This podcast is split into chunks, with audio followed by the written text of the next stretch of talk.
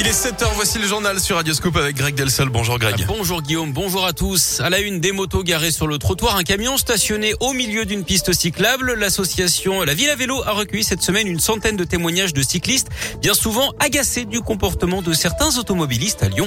Un concours de la voiture la plus mal garée a même été lancé sur les réseaux sociaux avec plusieurs catégories. Le gagnant sera bientôt connu.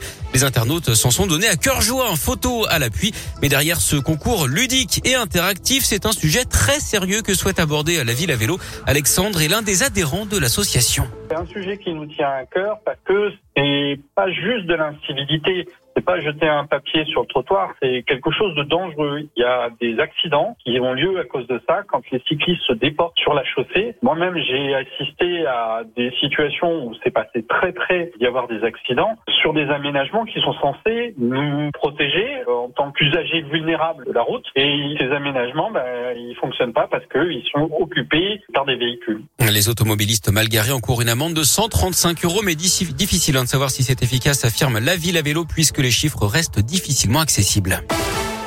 Le coup d'envoi du SIDAction, trois jours de collecte, de mobilisation et d'information pour lutter contre le VIH avec des initiatives partout en France, y compris dans l'agglo lyonnaise. 173 000 personnes vivent avec le virus en France. Les promesses de dons peuvent être faites par téléphone en appelant le 110 jusqu'au 7 avril ou directement sur sidaction.org. Le corps d'un homme calciné retrouvé à Tizy-les-Bourgs dans les monts du Lyonnais. Hier, la victime était âgée de 70 ans. D'après le progrès, elle a été retrouvée dans un champ en fin de journée. L'homme aurait voulu brûler des déchets d'après les premiers éléments. La piste criminelle semble écartée à ce stade. Un squelette retrouvé sur un chantier dans le 7e arrondissement de Lyon. Hier matin, les ouvriers pensaient au départ à une scène de crime, mais les ossements étant très anciens, c'est un archéologue qui a ensuite été appelé sur les lieux. Il s'agit en fait d'un corps complet datant de l'époque romaine, d'après le progrès. Attention sur les routes avec la fermeture du tunnel sous Fourvière et de la 7 ce week-end. Travaux conjoints sous le tunnel et sur le viaduc de Pierre-Bénite. Ça concerne les tronçons entre la porte du Valvert et la sortie 1 sur la M7 dans les deux sens à Fourvière. Dans le secteur de Pierre-Bénite, ce sera fermé entre les échangeurs avec la 450 et le périphérique Laurent Bonnevet. Fermeture continue de ces tronçons dans les deux sens à partir de ce soir 20h30 jusqu'à lundi matin 5h. La situation en Ukraine avec ces trois sommets communs de l'OTAN, du G7 et de l'Union européenne hier à Bruxelles. Les Occidentaux ont affiché leur unité et évoqué de nouvelles sanctions possibles, mais pas de décision majeure à retenir. Emmanuel Macron lui a estimé que les entreprises françaises étaient libres de rester en Russie, sauf celles qui travaillent dans des secteurs visés par les sanctions.